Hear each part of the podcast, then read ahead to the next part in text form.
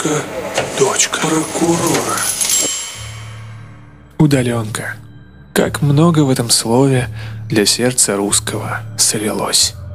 Особенно в минувшем ковидном году, когда немало работников различных сфер вынуждены были работать из дома. Обычная жительница Москвы Людмила, женщина средних лет, осваивать работу на удаленке начала годом раньше. Она не имела высшего образования, востребованной специальности, а также каких-нибудь незаурядных талантов, с помощью которых могла бы прилично зарабатывать. Зато имела дочь-студентку и необходимость оплачивать ей учебу. Денег вечно не хватало, и Людмила постоянно находилась в поисках подработки. Век высоких технологий даровал ей возможность найти несложный заработок. Деятельность оказалась не совсем законной, но Людмилу это не волновало, ведь, как гласит известный афоризм, в России честно можно заработать только геморрой. Объявление о вакансии она нашла в старомодной бесплатной газете. Требовался диспетчер в массажный салон с эротическим, естественным уклоном. Задача была принимать звонки от потенциальных клиентов и поэтапно приводить их к нужному адресу. Сначала Людмила сообщала ближайшую к месту станцию метро. Когда клиент добирался туда и перезванивал, Людмила называла улицу, затем номер дома, код домофона и номер квартиры. Такая вот нехитрая конспирация. Для работы Людмила купила на свои кровные четыре мобильника и сим-карту к каждому.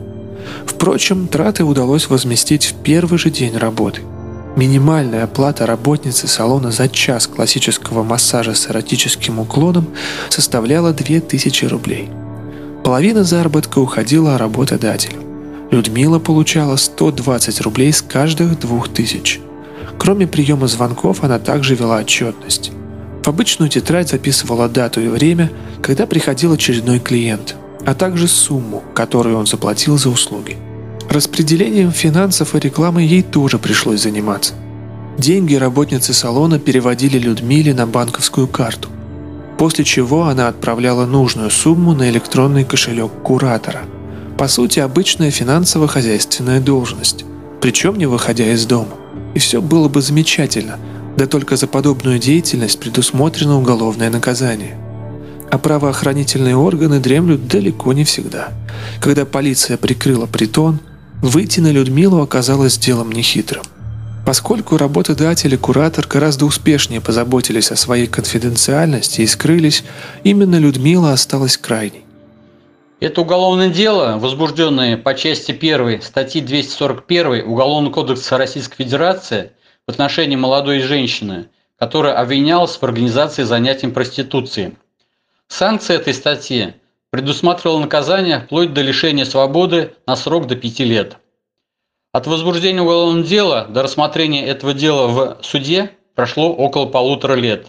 Сложность состояла в том, чтобы дознание вышла в суд с постановлением о прекращении уголовного дела с назначением моей подзащитной судебного штрафа. Постановление суда превзошло все наши ожидания.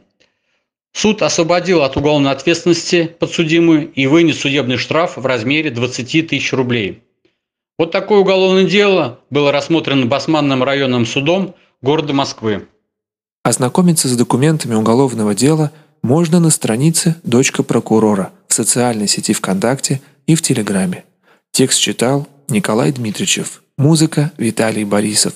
Кейс из практики адвоката Маркина Александра Викторовича. Продюсер проекта «Дочка прокурора» Марк Маркин.